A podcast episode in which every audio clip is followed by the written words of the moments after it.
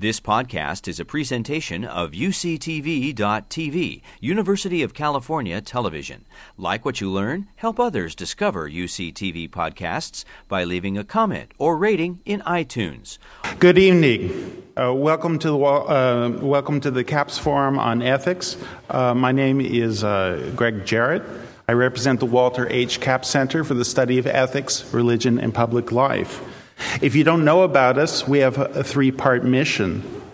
Part of our mission is to teach ethics on campus. That's the only reason I get invited to these things, because that's what I do. Um, another very important part of our mission is to prepare promising students for careers in the public service uh, by training and placing them in uh, internships with NGOs and with local, state, and federal government agencies.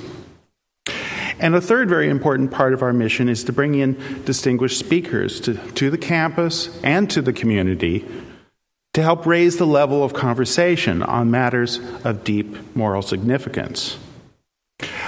Today, we have a number of participating classes I'd like to thank. Um, go ahead and let us know that you're here.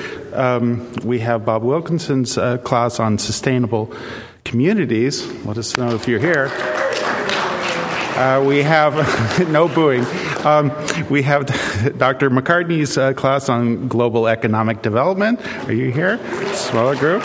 We have Global Studies 1, and a little smaller. And we have my own class in environmental ethics. Uh, I can only downgrade you a little. Okay. Um, tonight's speaker is a journalist, an entrepreneur, a visionary author, and a self proclaimed capitalist. Peter Barnes began his career as a reporter for the Lowell Sun in Massachusetts. He subsequently became um, Washington correspondent for Newsweek magazine and later uh, West Coast correspondent for the New Republic. As an entrepreneur, Mr. Barnes co founded a solar company in San Francisco back in 1976. He later founded Working Assets Money Fund and the Credo Action Network, which jointly raised more than $76 million for groups like Oxfam, Doctors Without Borders, the Rainforest Action Network, Democracy Now!, the Brennan Center for Justice, Planned Parenthood, Bill McKibben's 350.org, and hundreds of other nonprofits.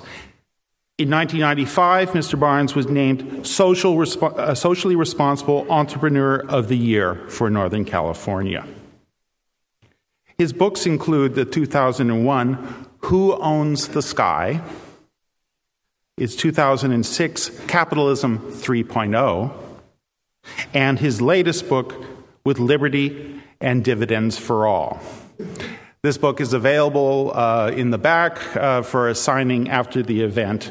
Uh, um, tonight, he will speak to us about fixing capitalism's deepest flaws. Please give a warm welcome to Mr. Peter Barnes.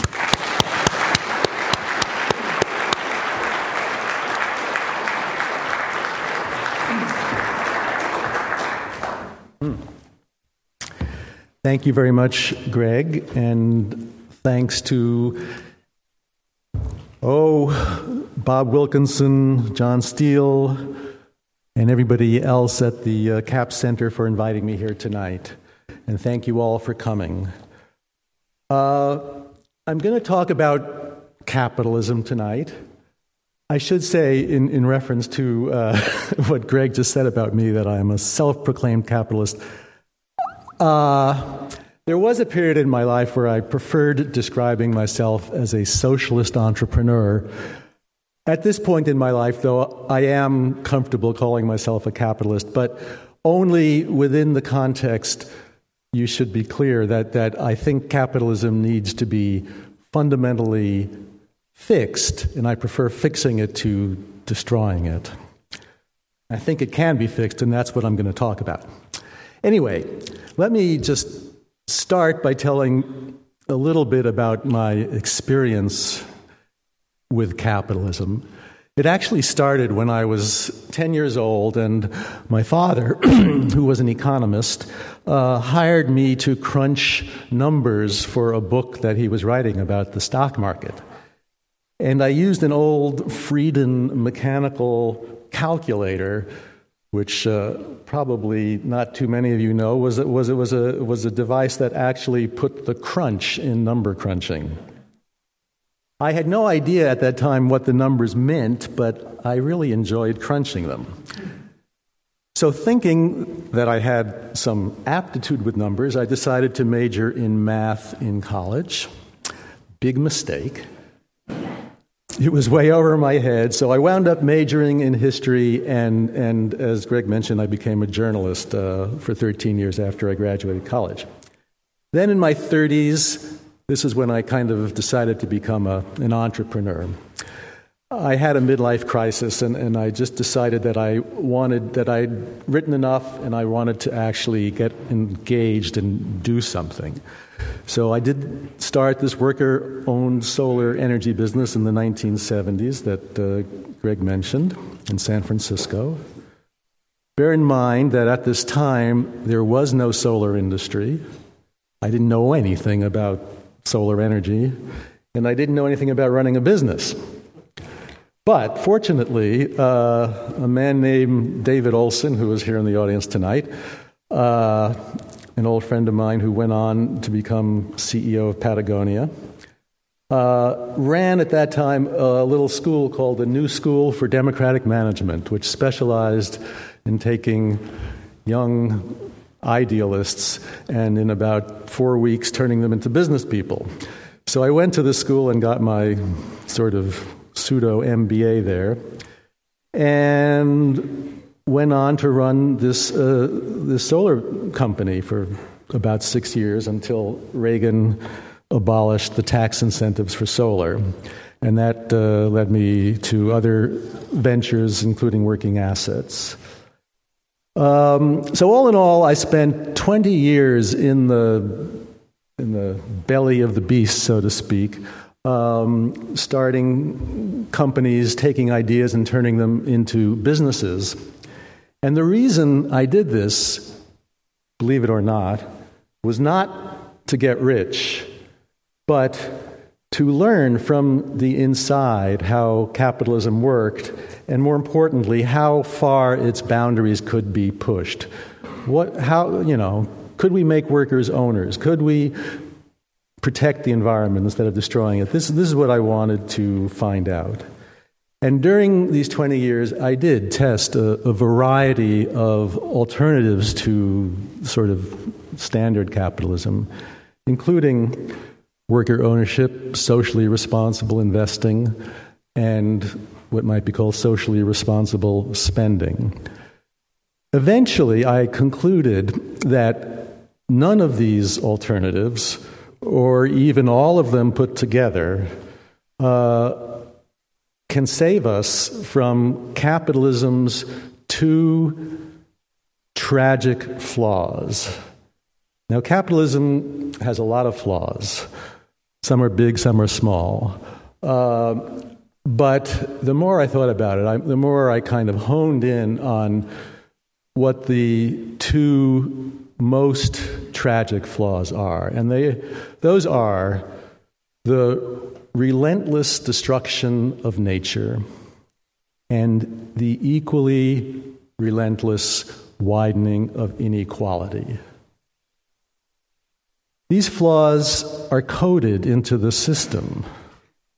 If we want to change them, we have to change the system itself. And, and that, it's not enough to fiddle at the edges, and we don't really have any time left to fiddle at the edges. We have to get to the fundamental systemic roots of these flaws and, and fix them. So, how can we do that? That is what I'm going to talk about tonight. And just to give you a little uh, advance notice, I'm actually not going to talk all that long. I'll probably talk for 30 minutes or so. My purpose is to leave a lot of time for questions and answers. So get ready to ask hard and challenging questions. So, where to start about the flaws and how to fix them. One place we could start is with Garrett Hardin, who is a well known uh, ecologist uh, who taught here at, at uh, UCSB for many years and was the author of the famous 1968 essay, The Tragedy of the Commons. Hardin's basic argument was that commons are inherently self destructive because it's in everybody's self interest to use them and no one's self interest to preserve them. Um, I'm going to flip Hardin on his head, actually, and argue that the commons is not the perpetrator of tragedy, but rather the victim, and that capitalism's tragic flaws are the actual perpetrators, and that the commons, or what I now prefer to call commonwealth, and I'll get into that a little later, is actually a key part of the solution to the flaws of capitalism. In fact, to fix the deepest flaws of capitalism, we need to reclaim the commons. And by that I mean we need to organize and manage the commons or our commonwealth on the basis of common ownership, common trusteeship, and common benefit. So let, let me talk a little bit about tragedy. In Greek mythology and drama, every hero has a tragic flaw. Typically, the tragic flaw is an outgrowth of what makes the character heroic. In individuals, it's often hubris. If we extend the concept of tragic flaws uh, from individuals to social or economic systems, we can say that a tragic flaw of a system is a rule or an algorithm which, while designed to do good, eventually winds up doing harm and possibly even causing the system to crash. If the, even if the system becomes aware of the harm caused by the tragic flaw, it goes on doing it. That's what really makes the flaw tragic. It's the persistence in the face of, of clear harm being done. Now, in economics, if some of you have studied it, as I'm sure you have, the, the kind of closest uh, term to tragic flaw is market failure. Have you heard that term? Yeah, okay. Uh, market failure occurs when the market doesn't recognize stakeholders such as nature, workers, communities, future generations or, as I would argue, all of us together as co inheritors and co trustees of our society and our planet.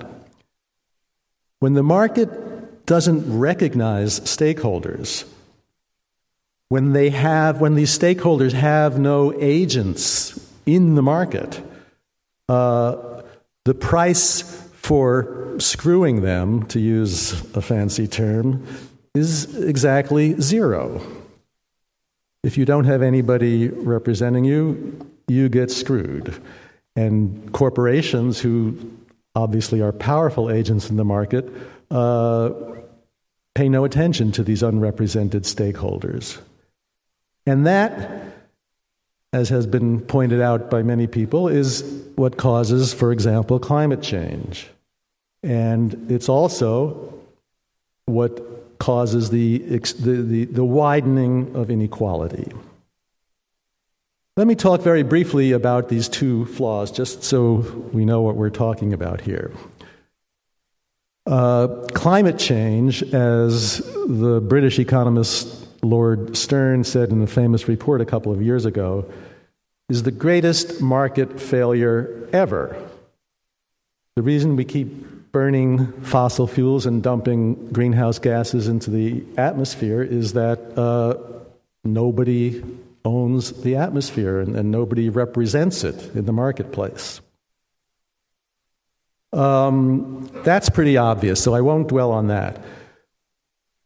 What I uh, will add to that, though, is that inequality is also a market failure as many people, including uh, most recently the French economist Thomas Piketty, have pointed out.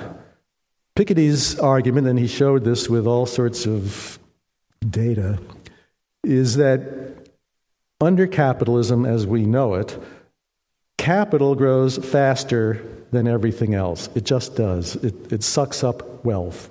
And this goes on generation after generation because capital is passed on uh, from one generation to the next, and it just continues to concentrate. Um, there are a lot of reasons for this, uh, which I do get into in my book, but I'll leap over here for the moment in the interest of time. So, okay, here we have these two big flaws of capitalism. They go on and on, you know, no matter what we do, uh, both the destruction of nature and inequality get worse and worse. And now I'm saying that somehow we can fix both of these flaws by reorganizing commonwealth. So, how can that be? How can that happen? It's actually simple, I think, although it's simple in theory. The politics of it is not so simple. That's another discussion. But I am going to talk about the theory tonight first, and we can get into politics later if you want. So, first, though, wh- what is Commonwealth? What do I mean by that?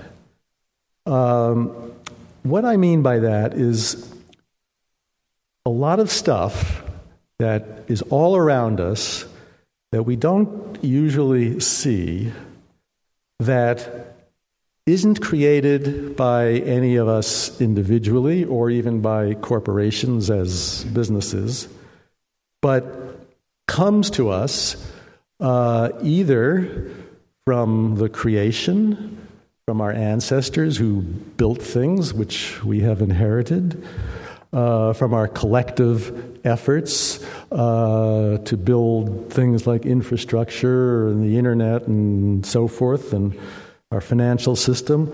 Um, so, all of these things are either gifted to us or co created by us and our ancestors. They, they aren't really private, therefore, they're common. Um, and there's one other element of commonwealth that I would like to throw into this pot, which is the value that the system by itself, or a system by itself, a complex system, creates. And if you've studied systems theory, uh, you know that um, there's kind of an emergent property or emergent value that comes out of a system that is greater than the sum of the value of the system's parts. I mean, this happens all over, but just think for, for a simple example of, uh, of what would happen if our if the internet crashed, or our power system, or our monetary system crashed. The parts of these systems, which maybe were built by individuals or corporations, would have little value on their own. It's the whole that creates most of the value of the parts. And I would argue that that extra value created by the whole, as opposed to the individuals or the businesses that are the parts, that, that extra value is also part of commonwealth. Belongs to everybody, not just to corporations or private individuals. So, all of this is a lot of wealth. It's, it's a huge amount of wealth, hugely valuable. But the trouble is that the market doesn't see it at all. It's like the dark matter of the economic universe. It's everywhere, but we don't see it. And that's what needs to change. We need to make invisible commonwealth visible so that the invisible hand of the market can take it seriously, can respect it and treat it with respect. The way the market ought to see our commonwealth is as wealth that is held in trust for future generations, other species when appropriate, and all living persons equally. Or, as the legal scholar Carol Rose once put it, as property on the outside and commons on the inside. For this to happen, Commonwealth needs to be embodied in legal entities that the market can see and respect. The market has very limited vision. It sees prices, it sees property rights, it sees laws, and that's about it. So, uh, the Commonwealth must be embedded, embodied in, in legal entities, which from the outside look like they might actually look a little like corporations, but inwardly they're coded differently. They're coded to protect their assets for future generations, not to just maximize short term profit, and to share current income, if there is any, equally amongst all the owners. In the book I wrote several years ago called Capitalism 3.0, I called this process of legally embodying commonwealth propertization of commonwealth. It's not the most felicitous term, but I, let me explain what it means. First of all, it's not to be confused with privatization, which means propertizing commonwealth so that it becomes private property. There are ways to propertize commonwealth that keep it as common property, and that and protect it from private takeover. For example, land trusts, community land trusts do that. So that's the model that I'm talking about. And my big argument is that propertization of Commonwealth in this fashion, if done to scale, can fix both of the tragic flaws of capitalism that I mentioned earlier.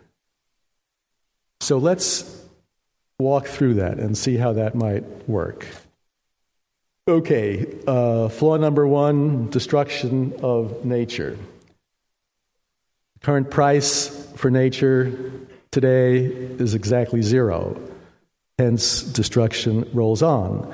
The solution, as every economist knows, is to internalize externalities, to make polluters and depleters pay today. And to do that, the market must tell large commercial entities no externalization without compensation. So the question is how to do that efficiently and economy wide. And propertizing commonwealth gives us a way to do that. Right now, these externalities are invisible because there are no agents, there are no economic actors that turn them into prices that corporations have to pay. But suppose there were. Suppose the markets were populated with uh, what we might generically call commonwealth trusts. These trusts would, would represent legally uh, some of these stakeholders that are not now represented. Um, Unlike corporations, which represent just the interests of shareholders, these trusts would represent a combination of nature, future generations, and members of society as a whole.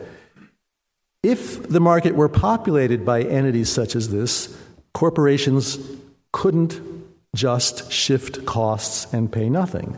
They'd have to bargain in real time with representatives of nature, future generations, and members of society all together. No externalization without compensation would become the rule.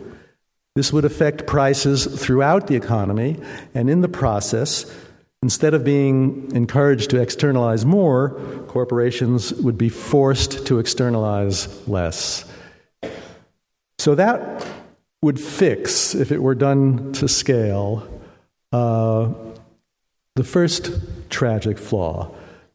There are other ways that have been talked about to fix that flaw, such as taxes, green taxes, Pigovian taxes. Those would have to be set by government. And my problem with that approach, aside from the fact that it has been out there for 100 years and, and hasn't really happened, is that government itself is part of the problem. Not in the way Reagan meant, but in the sense that government is not really going to represent these stakeholders because government today, unfortunately, is under the sway of the big externalizers. So you have a real conflict of interest there. You need entities that are not amenable to being controlled by corporations that have other legal obligations to other stakeholders. Okay, the second tragic flaw, flaw, inequality, how would this approach to Commonwealth affect that? We know that wealth is constantly concentrating at the top, the top 1% or one tenth of percent, whatever it is. And the reason, among several, that that is the main reason that that is happening is that uh, the rich have these powerful agents on their side, namely corporations, and they also kind of have government as well on their side, while everyone else has either very weak or very disloyal or even no agents whatsoever on their side. And it's just a fact that in a competitive uh, economic system, wealth will flow disproportionately to those who have the strongest agents. But remember, when we were talking about flaw number one, those commonwealth trusts that uh, we ideally would create to solve the problem of externalities. Turns out those trusts could serve a second purpose, which is to represent all living members of society in the marketplace. When corporations are, are, are, are properly charged for using commonwealth, the trusts can distribute some or all of the proceeds to all members of the community equally. Again, if this were done at scale, uh, we would wind up with two parallel systems for distributing income. One being the private property based system that we have now, which, as we know, is inherently unequal. But alongside that would be another system that distributes wealth equally, income equally. That second system wouldn't eliminate inequality entirely, but the bigger it got, the more it would level things out.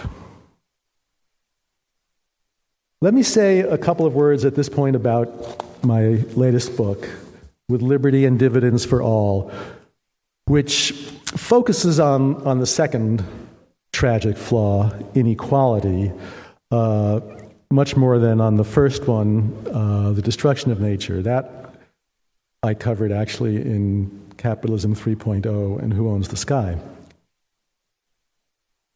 It's now become clear that uh, we, we have a problem, a huge problem with inequality in America that uh, has to do with the fact that labor income has been going down pretty steadily since around 1980. Uh, both the median wage and the aggregate amount of labor income in the economy compared to the amount of non labor income have been going down. And there are a number of sort of obvious uh, causes for this globalization, automation, the decline of labor unions, uh, none of which are, you know, is there any end in sight of any of these things? And the net result is that there just aren't now and are not going to be in the foreseeable future enough good paying jobs to sustain a large middle class the way we have been accustomed to doing, or we were accustomed to doing in the post World War II period. That sort of heyday of the middle class between around you know 1950 and 1980, uh, which was built on labor income, uh, was and we all, those of us who grew up during that period, assumed it was the new normal and that our children would, would also grow up in that kind of economy and would probably be better off than we were, just as we were better off than our parents. Uh, that turned out not to be the case.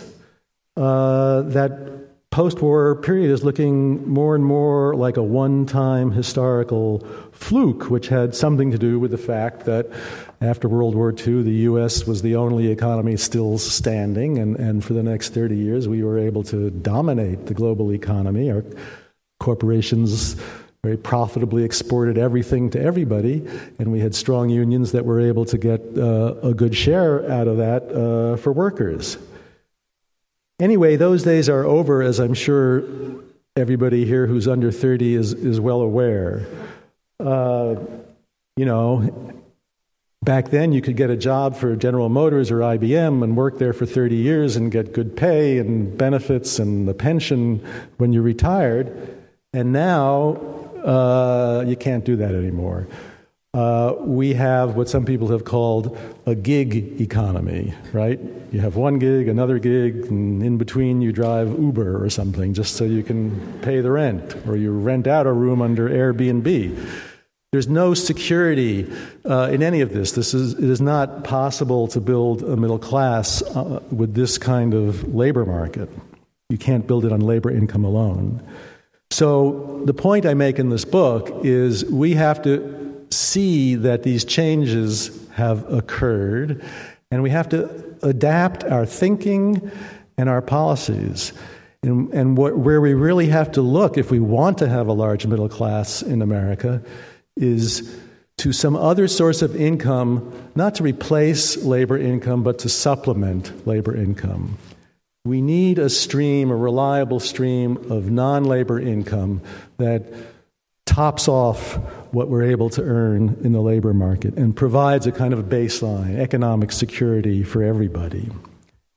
And there are two possible ways we might think about doing that. One is through taxes. You know, in theory, we could tax the rich and have some kind of uh, need based way of, of uh, distributing some of that money to those who need it or to everybody. So that's one way through taxes, redistribution. But there's also another way, and that's what I advocate in this book. And that other way is, is dividends from wealth that we all own together, from common wealth.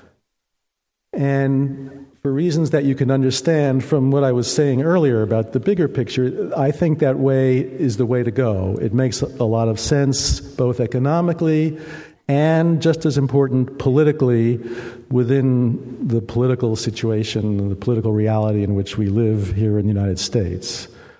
Um, the dividends that I talk about in this book would come from a nationwide fund similar to the Alaska Permanent Fund. Have any of you heard of the Alaska Permanent Fund? Okay, not too many. Uh, it's, it's kind of a pity because we have this incredible example in the United States. Admittedly, it's in the far, far north. Uh, of a fund that pays equal dividends to everyone in Alaska from Commonwealth. In the case of Alaska, what they did was they took the oil that was discovered and developed in Alaska in the 1970s and 80s, took a percentage of the royalties from that, put it into essentially a mutual fund that every resident of Alaska was an equal shareholder of and still is. And that fund invested the money, and from the investments earnings, it paid equal dividends to everybody in Alaska. It's been doing this now for 35 years. And the dividends have ranged from about $1,000 up to over $3,000 per person per year. So that includes children. And a family of four would get uh, If it were $2,000 dividend, they'd get $8,000. And this has made a big difference in Alaska. Alaska is actually one of the states with the least inequality and the least amount of poverty. And a lot of it has to do with these dividends. But the important point here is that these dividends are not welfare and they're not perceived as welfare in Alaska. They're perceived as legitimate property income. They were the, the, the, original sponsor of the permanent fund. The guy who invented it was a Republican governor named Jay Hammond, and every Republican and Democratic governor and most politicians from both parties in Alaska have been wildly supportive of this thing for the last 35 years, including Sarah Palin. I should just mention as an aside, but it's relevant because of the politics, that in, in 2008, when Sarah, before Sarah was picked as McCain's running mate, while she was still governor, the oil companies, oil prices were very high in 2008, and oil companies were making huge profits. And Sarah, bless her soul, said, There's something wrong about this. We should raise, we should put an excess profits tax on the oil companies in Alaska and put the proceeds of that tax into the permanent fund and raise everybody's dividends. And she did that. Um, and during the campaign later, she was being interviewed on Fox News by Sean Hannity, who had done some research and he discovered this little socialist error on Sarah's part. And of course, he was appalled and he asked her to justify it, and she gave a very good justification for it. Well, you know, she said, going round and round, you know, my job was to support the people, not the corporations, blah, blah, blah. Anyway, um, my point is that we have a precedent within the United States for dividends of this type. And what I'm proposing is to use that model to blow it up nationally and to use not oil, but a whole bunch of other common assets, propertized, monetized, uh, that would generate revenue that would go into this fund that would pay dividends. And those assets would include the atmosphere. Uh, Polluters should pay us. That would be a major source of dividends. We'd get less pollution and more income, a good combination. Uh, the financial infrastructure of our country is another common asset that if we managed it properly, and I can explain some possible ways to do that later if you're interested. Uh, the airwaves, the electromagnetic spectrum, is another common asset that is hugely valuable that we mostly give away for free but don't have to.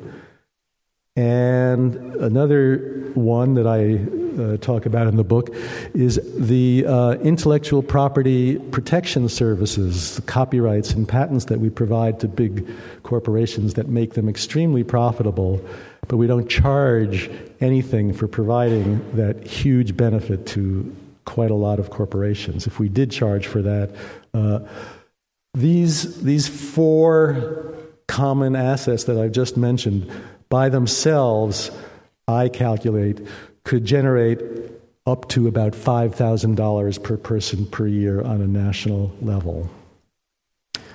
And this plan would be simple, it would be fair, it would be transparent, it would include everyone, it would be direct in the sense of it would not be trickle down. The problem with so many of the policies that politicians propose today is they're all sort of, well, if we do this, then this happens and that happens, and then maybe there's more jobs, and then maybe some of that trickles down. But we don't have time to do all that stuff, you know. We need to get the money out directly. Uh, Anyway, I'm going to wrap up in one second and then have the Q&A, but I just want to say one word before I do close about the question of how any of this could actually happen. We all know that Washington today is dysfunctional, it's incapable of doing anything. So none of this is going to happen in the short term. But let me quote the Nobel Prize winning economist Milton Friedman here. He said, Only a crisis, actual or perceived, produces real change. When that crisis occurs, the actions that are taken depend on the ideas that are lying around. If you've read Naomi uh, Klein, you're familiar with this idea of, of being ready to seize crises, opportunities in crises. We had a crisis in 2008, which was pretty big. We had a new president. We had Democratic control in both houses of Congress briefly. But we didn't, we wasted the crisis completely. Nothing came of it. Uh, in part because we didn't have any ideas lying around. We really didn't know what to do, so we just kind of stuck the whole thing back together again and made the banks even bigger. We can't afford to waste another crisis. And surely there will be another one. Whether it's financial, whether it's a natural disaster, it's coming. So, how do we prepare for the next crisis? Uh, there's a lot of work that needs to be d- done. Some of it is intellectual, some of it is political, uh, some of it is organizing. But the thought that I want to leave you with tonight is that we can all help prepare for the next crisis by spreading the idea of common wealth. Talk about it, blog about it start saying things like, the air belongs to all of us, or our money belongs to all of us, our monetary system belongs to all of us, and they're taking it from us, and we have a right to take it back. So, in other words, start naming commonwealth and claiming it. If we do that, I do think there's at least a chance that after the next crisis, we can fix the tragic flaws of capitalism. Okay, thank you. And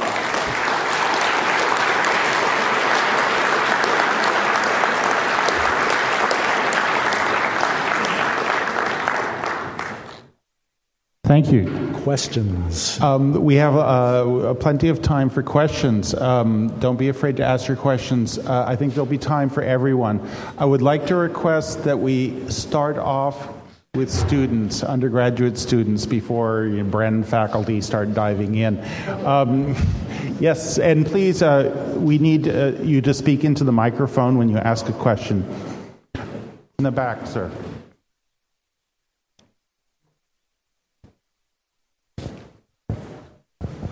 Um, yeah, first of all, uh, I really like your ideas. Um, really like what you're doing here. Um, but I couldn't help but notice a pretty fundamental conflict between addressing uh, your two main flaws, in that um, as as you're um, charging these companies to pollute, um, that would be you know the point would be to discourage them in doing that. And so, over time, wouldn't that be decreasing uh, the dividends that are paid to the Commonwealth stakeholders? Okay, good question. Um, the answer is a little counterintuitive, but think about it. Uh, when OPEC or any monopoly wants to increase its revenue and profit, what does it do? It actually reduces the supply of whatever its product is. Prices go up, profits go up. Now, that's on the capitalist side, but the same phenomenon can occur with commonwealth. If we limit the amount of pollution that we allow to go into the atmosphere, let's say by putting a, a cap on pollution and selling a declining number of permits. The price of the permits is set by supply and demand, and as the supply goes down, the price is going to go up. In fact, it'll go up quite a lot. So, actually, the reverse of what you were just describing is what happens in the case of pollution that, uh, uh, and other externalities. That uh, as we shrink the amount, the quantity, or the supply of the externalities, the price goes up and our dividends go up. So you actually have a, a virtuous uh, feedback system rather than a, the opposite.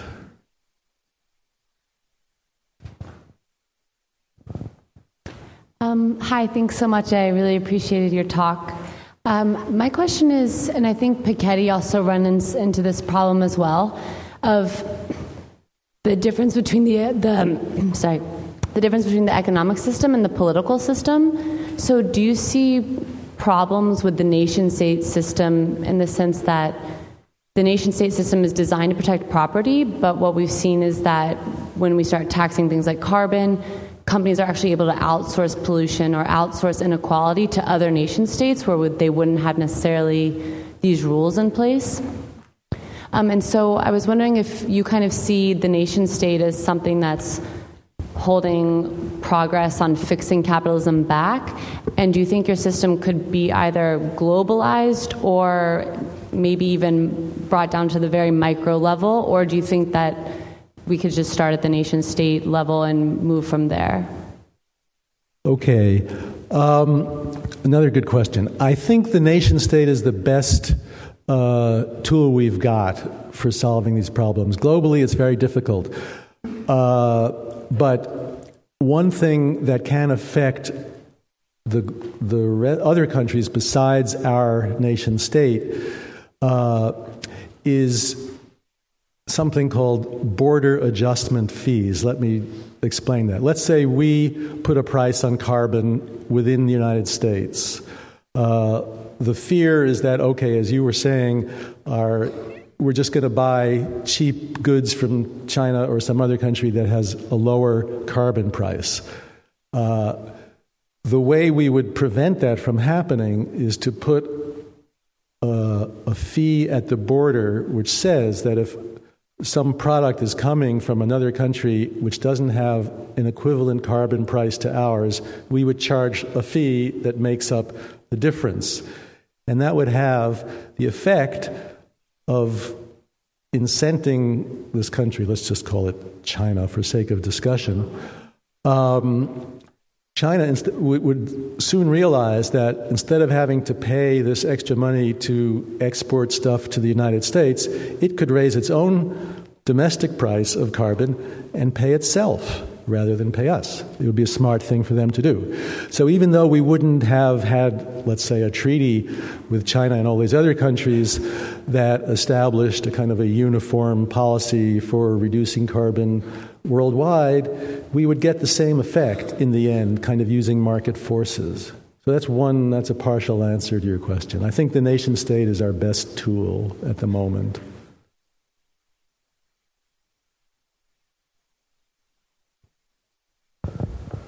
Um, you said that the the trusts, the Commonwealth trusts, would look like companies from the outside, but not on the inside.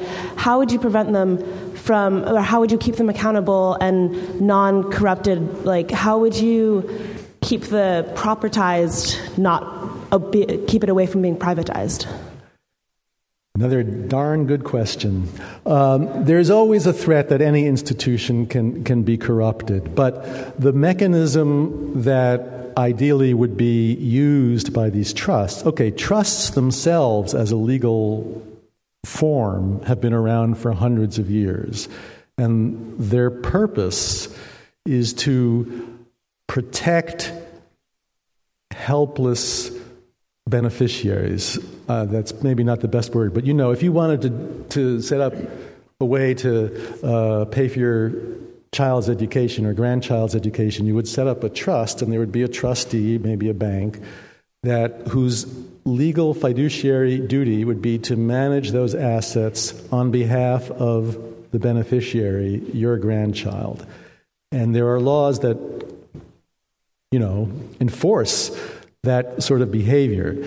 Um, just the way there are with corporations, where a, a director of a corporation has a legal fiduciary responsibility to represent the interests of shareholders, and if they don't, the shareholders can sue them and the directors get in trouble. Uh, so, with a trust, if the trust violates from its fiduciary responsibility to their beneficiaries, their beneficiaries can sue. So, there's a remedy there that protects the trust from being corrupted. Whether it would work 100% of the time, I don't know. But it's the best thing humans, as far as I can see, have invented in terms of a legal mechanism that can represent weak, sometimes not even living beneficiaries. So.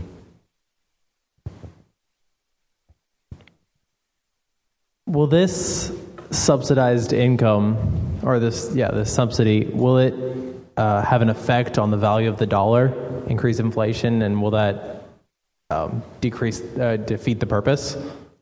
Or I see your point.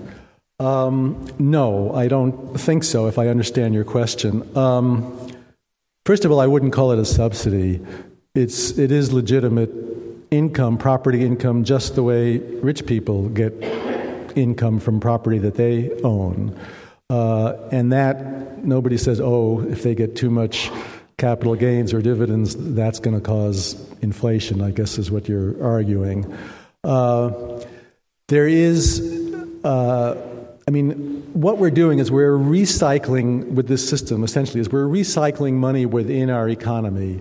And uh, corporations are paying to do something that they now don't pay to do. They're, they're getting a free ride. We're putting an end to that free ride. We're making corporations pay, and that money is coming to us, and then we spend it, and it goes back into the economy.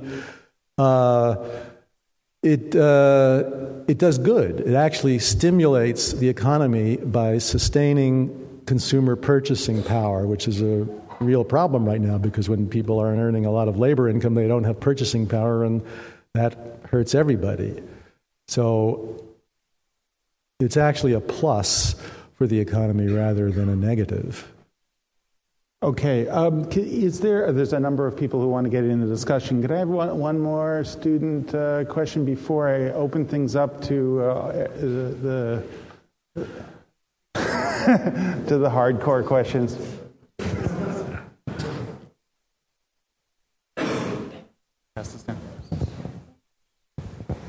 Um, I'm just a little bit confused about how giving everyone equal pay from the dividends will um, decrease inequality if if everyone's getting the same amount of money from the trusts. Well, hmm. If you have a job that pays you $30,000 a year, let's say, and you wind up getting $5,000 a year more, uh, that makes you better off, a little bit better off, 15% better off, whatever the numbers are. Uh, and how does that affect inequality? Well, you're less, compared to somebody who's a millionaire, you're a little better off than you were before. Is that not obvious?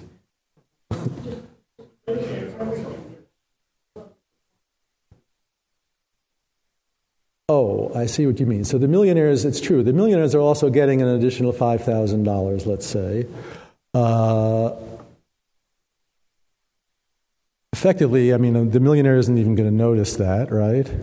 Uh, if you're making twenty, thirty thousand dollars, you will notice that. It really makes a difference to the lower your income is, the more of a difference it makes. Uh, and if you if you if you added up all the money from dividends, very little of it would go to the top one percent. One percent of it would go to the top one percent, and all the rest of it would go to other people. So it would, statistically speaking, it would reduce inequality. I mean, the goal isn't so much just to statistically reduce inequality. The goal is to help people at the bottom and in the middle maintain some kind of decent standard of living in an age where wages are falling. That's the purpose. Um, mo- moving on to adults now. Okay, I'm sorry. Yeah, the older for the for the gray hairs. Yeah.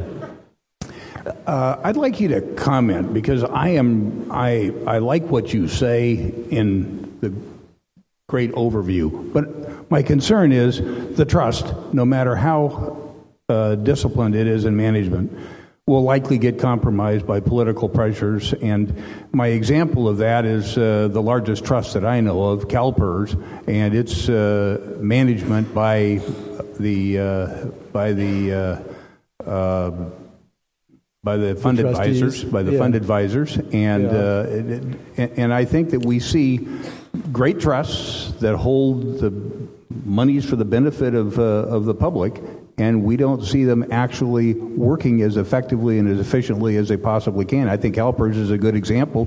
Essentially, uh, at at any moment, it could be bankrupt, uh, and. Uh, uh, h- how do you get over that in the system that we have that we enjoy today? How do you get over the management uh, disciplines that uh, are going to get compromised by political pressures? Well, I, I can't comment on CalPERS per se because I don't know enough about that.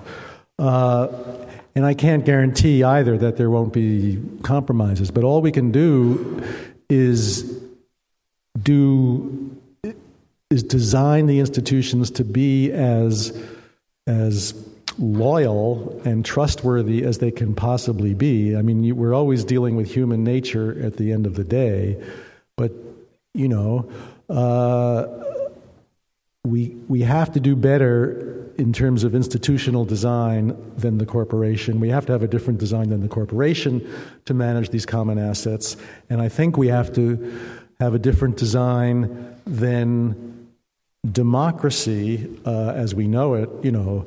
Uh, political have the political system directly manage these common assets that's what i'm searching for is a kind of a commonwealth sector that is managed in a fiduciary way, not a profit maximizing way, and not a political way, which is obviously going to dri- be driven by, you know, who donates the most and and how can we get reelected the most by.